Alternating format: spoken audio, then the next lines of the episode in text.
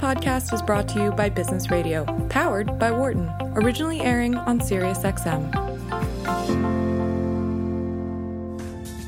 Welcome back to Dollars and Change here on Sirius XM 132 Business Radio, powered by the Wharton School. I'm Sandi Hunt. And I'm Nick Ashburn. And we are delighted to be continuing our conversation with all of you listeners today and our with our fabulous guests.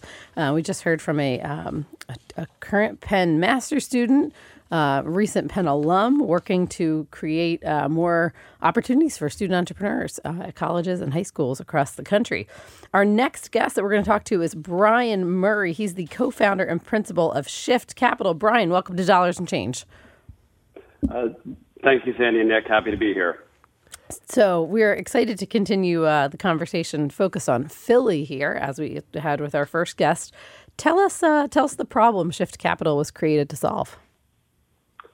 Uh, sure. Well, um, we are an impact real estate group. Uh, we're B certified, and our focus is to find better ways to align capital with uh, communities. How is it misaligned? Um, well, we believe that um, uh, that capital has been um, uh, has not done a service to communities at the end of the day. Um, and we feel that we've built a foundation in which uh, real estate in particular plays a, plays a role in communities in uh, lifting them up and thinking uh, very strategically about uh, intergenerational poverty on one side and also the challenges of displacement and gentrification on the other side. Right. So, so Brian, this is a really interesting point. So I'm I'm thinking obviously about Philadelphia. It is the largest poorest city in the country, or whatever that statistic is. Um, and I, you know, we have a lot of vacant lots. We have a lot of you know low income communities, just different, very very poor areas of Philadelphia. So, what is sort of the issue that has happened over the last 10, 30 years um, that that gets us to where we are today? Well, there's there's certainly a lot of reasons why we're the, the poorest, uh, you know, big city in the country, um, and you know, a lot of that's historical. Um, you know, if we go back, uh, there's a lot of reasons why, uh, whether it's uh, redlining, whether it's um, uh, you know uh, the removal of and going back to kind of industrial, um, uh, leaving the city. Um, but ultimately, I think what's most interesting is actually where Philadelphia is positioned right now. Uh, so in the Northeast, uh, Philadelphia is really the last big city to start to uh, get its legs underneath it from the standpoint that people are interested in cities again. Mm-hmm. Uh, and if we look at what has happened, um, you know, not just on the East Coast, but obviously San Francisco, Seattle, uh, you know, most recently probably DC, uh, we've seen this trend um, absolutely explode. Uh, and I think in the last probably, you know, five to 10 years, we've started to see kind of, you know, Philly, we, we don't exactly explode, but we are certainly moving uh, in a really interesting direction from a city perspective. But the, but where this is, uh, I guess, both problematic and also where the opportunity lies is that there is real opportunity where, uh, you know, this growth and where poverty meet. And these, this is something that I think a lot of cities have not done well. Um, and a lot, a lot of, a lot of reasons for that is because I don't think a lot of other cities realized it was happening until it was too late, where all of a sudden now, uh, you know, there are parts of DC where you can't buy a townhome for less than a million dollars. Right. Uh, and, and so Philly is in this unique position. Um, you know, the neighborhoods that we work in, we have an average median income of, of $22,000. Uh, yet, uh, both neighborhoods sit on public transportation. So we're transitioning from being a car town to a, a more walkable town, you know, not just in center city, but in the entire city. Uh, and and uh, not only is it on public transportation, but we're, you know, 10 and 15 minutes to center city, which in a city context anywhere else is, you know, rather remarkable. So, Brian, tell us what this looks like. You gave a quick example of um, DC condo prices there, but it sounds like you're you're saying Philly is you know on the cusp, and it's important to make the most of these lessons learned from other cities that have had this you know economic uh, and real estate surge. and have you know sort of suffered some of those consequences. What does that look like? What are some of the things that Shift Capital is working to avoid happening in Philadelphia? Sure. So our kind of theory of change really is that um, you know we believe in uh, investing in a catalytic project and then investing all around that project in a what I'll call an underserved neighborhood uh, before the kind of um, changes that development might bring to that neighborhood. And the reason that is the strategy is because uh, we we believe that one of the reasons and one of the one of the opportunities to tackle poverty is to bring communities early in on those wealth building opportunities. And so, and what, what is an example of, of you know a catalytic project that you? It seemed like you were referencing sort of an anchor and then and then building or supporting around it. What are those types of projects? Are they hospitals? Are they schools? You know, housing? Yeah, well, well, to be honest with you, they're all the above. But but in our cases, and and we we've done it in two different neighborhoods, and they're two different type of projects. So in North Kensington, so we work primarily uh, in uh, a neighborhood called Harrogate and Juniata, which is on the north end of the the Kensington section of Philadelphia, above Lehigh Avenue. Um, our kind of catalytic project is a series of uh, studio spaces uh, called MaKen Studios. And so uh, we cater to entrepreneurs of all types, uh, from your creative entrepreneur to your light manufacturer. Um, uh, and these are, are, are folks that are bringing jobs into this neighborhood, not only you know jobs uh, that are coming from a neighborhood to into a neighborhood with an unemployment rate three times the city, but also then looking to hire local as well. So this is one example, but the other example is our project at Broad Erie in Germantown, which is the Beury Building. This is a 14 story historic building that has been vacant for 40 years. Uh, and we've been working on a development plan there that we look to build around as well. The, the point that, that, that I want to emphasize is that it, it, it can be a number of different projects and it could be a number of different uh, institutions uh, that create that catalytic project. And to your point, it could be a health system, it could be institutions. And if we go back in history in Philadelphia, it is, you know, it is also, you know, University of Pennsylvania is, is a classic example of that as well. Sure. And so, um, you know, the the arc of this story, you know, that helping to um, ensure that, you know, some economic inclusiveness and equality is maintained the jobs piece is evident if these are folks that are you know businesses that are bringing jobs in and bringing some economic stability to the neighborhood hiring locally what are the other dimensions that sort of help to guard against the challenges other cities have seen that we're trying to avoid here in philly well, we, we think that the key component to that is access, right? So that access comes in several forms. Um, that access comes in the form of education. So the community understanding early uh, and being a part of the process of change is critical uh, so that that community is educated and has the knowledge to make decisions that you know make economic sense for them. Um, that's one. What Two, would an example of that be, Brian?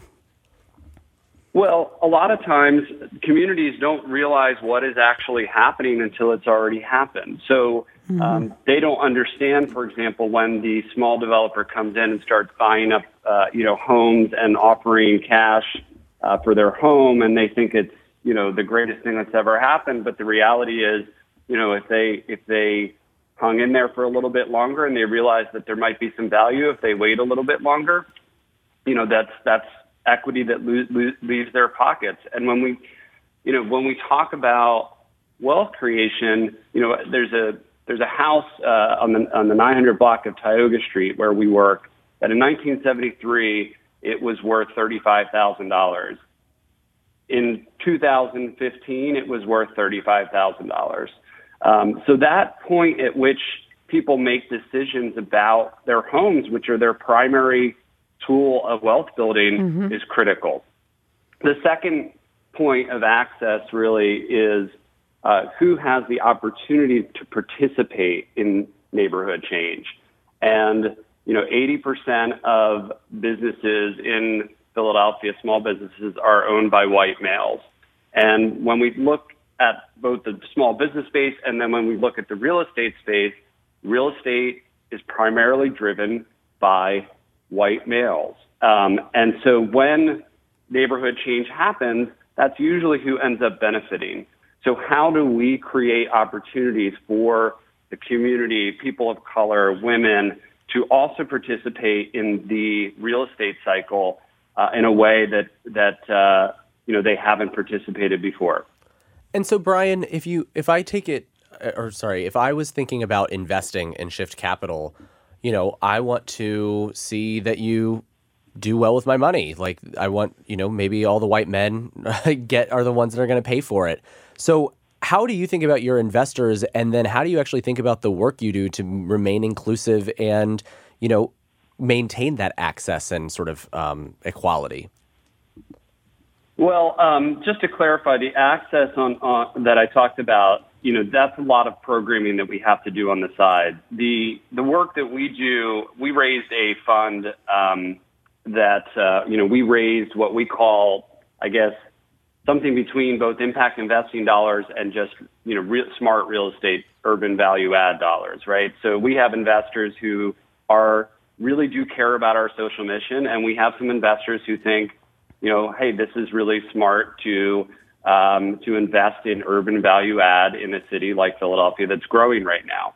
And so um, for us, you know, the balance between you know our social good and our financial good we believe is tied inherently together. And this is one of the things that as I kind of came into real estate, I felt very strongly that in a lot of other social enterprises, you do have to have a lot of trade-offs. And I'm not suggesting we have no trade-offs, um, but I do believe that because we're long-term investors in the community, um, that and we're and and we have this patient capital that when we invest in the neighborhood, whether we're cleaning up trash on Kensington Avenue uh, or whether we're seeding other entrepreneurs in the neighborhood, um, that ultimately that's going to benefit us. And and what I often say to people is that you know if a if a institutional real estate group, um, you know, out of New York or even here in Philadelphia tried to invest in this neighborhood in a traditional real estate model, they would not be able to bring back the values that we believe we can by doing the right thing. Because ultimately, doing the right thing is going to mean a, a stronger, more stable community. And that stronger, more stable community is going to make our real estate more valuable. Sure. So, um, how do you work with within the community? So, you know, you, you've mentioned a couple of properties that you've been developing you know, do you partner with other nonprofits for that programming piece? Do you, um, I guess I'm just trying to paint a picture of like, okay, it's one thing to be a real estate developer, but how do you actually get to these other social impacts? Yeah, well, I think that there are several layers to this, right? And so the first layer I think that's really important is, is the capital layer. So our quest, the, the, the, what we're trying to do is use our private equity type capital um, to spur and make sure that we're bringing in other types of capital. Because the truth is, there's no silver bullet to the challenges of deep poverty. And so, if our capital is not coming in with uh, philanthropic capital, with uh, you know governmental support, with PRIs, all working and aligning together, then then we're not going to get there. And so, we do work very specifically with uh, organizations on the ground. Uh, one of our main partners in Kensington uh, is Impact Services CDC, which is a you know 30 year organization um, that has been uh, in the workforce um, development and uh, vet housing space. Uh, they put together a neighborhood plan, and we are working with them to follow that plan. They have also brought in dollars from JP Morgan, philanthropic dollars um, that are going to be used for entrepreneurs uh, on Kensington Avenue. Um, at, at Broad and Erie, we work closely with uh, several organizations, several several CDCs there, as well as uh, North Penn, which is uh, uh, Chase Lenfest's organization, um, and and then we work very very closely with the city of Philadelphia. So whether it's the Commerce Department, whether it's uh, uh, PIDC, others, um, all these components is is about aligning that capital. The other ways that we work with the community are um, when it comes to tenants that need jobs. So, for example, um, one of our first tenants was uh, Snap Kitchen, which is a prepared um, mm-hmm. uh, food organi- uh, company in Philadelphia that has several retail locations. Their commissary kitchen is, on, is in our uh, MaKen Studio South building. Nice. Uh, they have hired. Um, uh, they have about 70 people that work there, and 80% of them are from the neighborhood. And they specifically came into this building and came into this neighborhood with the idea to be a part of that uh, process. Um, but, but just to, you know, I don't think there's enough time to talk about the different layers that we we try to do outreach. You know, we are our own property managers, so our team is on the street. We are talking with our tenants. Uh, we are in touch with some of the fears that are there, of some of the challenges they have, and you know we do what we can to both listen and include them in a lot of the conversations that we're having. Yeah, Brian, I think that phrase, you know, we do what we can is, um, you know, captures a very real challenge of folks who are, um, you know, in any sector of the social impact universe. Where does your responsibility end? Uh, you have the chance to see so much of uh, so much opportunity for impact, um, but you're also running a business, so you have to make sure that you're making smart decisions and sort of drawing, you know, boundaries, uh, you know, where they need to be drawn. Tell us a little bit about how you determine where your responsibility ends. It sounds like you're you're doing a lot. How do you know when to say when and and say, look, you know, our our business interests can only allow us to do this much um, because there's a lot to be done in these neighborhoods. Uh, you know, it's it's it's not a question I think we figured out the answer to. Uh, we are about 30 people, and I would say all 30 people are, uh, you know, whether it's it's it's our our our guy doing maintenance orders or or our leadership, everyone on our team cares about impact, and so to some extent, I can't help, um, you know, all the things that our team tries to get involved, whether it's you know, uh, you know, whether it's volunteer opportunities, et cetera it's a great question. I think what I would say is that our goal is to be a catalyst. And so we have seeded and launched programs that then we look to hand off to not to our partners. Um, Jumpstart Kensington, which is a real estate accelerator for uh, people in the community, um, uh, modeled off of a program in Germantown here in Philadelphia, um, is an example where you know, we really took lead in the beginning, but uh, brought in a nonprofit partner, Impact Services, and, and they are taking more ownership of that. Uh, so we did a lot of heavy lifting, um, but and are still doing heavy lifting. But the goal is really just to keep that kind of catalytic, you know, starters that then we can bring in others to support, so that we're not doing everything. Makes total sense. Any lessons learned you'd want to share with our listeners of you know, an experience or, uh, you know, a, a program that you said, we thought it made sense for us to be the ones doing this, but we'd do it differently the next time around? Sure, uh, plenty of those, but probably the best example is um, we uh, we bought a, a, number of storefronts on Kensington Avenue, and for those who aren't in Philadelphia, Kensington Avenue is the home to our opioid crisis. Uh, it is also um, we also have an elevated train there, and it used to be an old business corridor. Uh, so we have these, imagine these kind of, you know, northeast storefronts that are maybe a thousand square feet with maybe a, you know, residential unit above. And we bought up a, a number of them, and we couldn't get anybody to start to take the leap into starting to, to retenant these. Most, uh, almost all of them were vacant. And um, so we created a contest. We created a Kensington, Storefront Challenge where we took all of them and we did an open RFP contest to say, almost a Shark Tank style, you know, hey, we are not giving these away, but we've got a lot of incentives with them. We're going to give away a lot and we're going to work with entrepreneurs to get them in. And we got 30 applications. We narrowed that down to 15. The community was a part of the process. Uh, we, you know, we chose nine. Uh, we now have signed a year and a half later six of those leases. Um, but what we learned was this is really, really hard work for uh, for our capital, for our capital needs that need you know a certain return.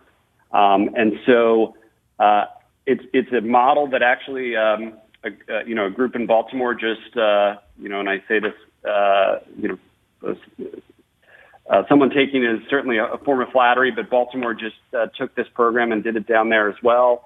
Um, but the challenges of the amount of work, um, you know, working with these entrepreneurs who are sometimes undercapitalized, uh, need a lot of technical assistance, um, didn't really actually make economic sense for us. Mm-hmm. Uh, so moving forward, we are working on you know different forms of capital to come into this community, uh, specifically you know uh, program related investments, which perhaps are a little bit more concessionary type returns, uh, because we do believe that this is critical. So this is the point where we you know invite in businesses that haven't had access to other business corridors. Uh, it just can't necessarily happen with our uh, private equity capital. Fascinating. Well, thank you for sharing that. Those uh, lessons learned are are great to share with other entrepreneurs, um, so that they that you know they they can uh, make make strategic decisions with that in mind. Well, and I think it's really important because you know, Brian, I I really do have tremendous respect for what you all are doing through Shift Capital, and you know the fact that you're sort of pioneering and you're innovating. I mean, of course you're going to have some stumbles or you know lessons learned, and so really appreciate that you're uh, appreciate your candor here and sharing that with our listeners. No problem. Uh, I, I, I, appreciate the time to share it as well. so we've got a, uh, two minutes left here in our segment with you, Brian. Um, what else would you like to share about Shift Capital? What's next on the horizon for you guys? Well, uh, what's interesting is that um, we've we went from being a group that um, it, you know it was very challenging to get banks to work with us. It was very challenging to raise dollars. Anytime okay. you're you're walking into to places and you're saying uh, you know, hey, how would you like to invest in a neighborhood where the average median income is twenty thousand dollars and there's an opioid crisis? Sign uh, me up. Yes, it, it, it's yeah, exactly. Um, but in the last year and a half, uh, you know, opportunity zone uh, legislation mm-hmm. has come in, and I'm not sure if your program has talked about it, but uh, I, in short, um, it is a, a tax incentive for investors to invest in communities uh, that we actually work in. So. Um, you know, in my mind, it is probably the biggest piece of policy legislation, tax legislation uh, for underserved communities in, I think, our lifetimes. It's playing out in real time right now. Uh, and so we're very much interested in, in, in a role that preserves the goal of that legislation, which is to, to work in and uplift um, underserved communities. And I think there's going to be a lot of bad that comes with the legislation, but I'm hoping that we can play a role in that world. Uh, it's really important. to yeah. Legislation. Well, Brian Murray, thank you so much for sharing uh, so much knowledge about your great work at Shift Capital with our listeners. This is Dollars and Change. Stay with us. We'll be back for more at the intersection of business and social impact. For more insight from Business Radio, please visit businessradio.wharton.upenn.edu.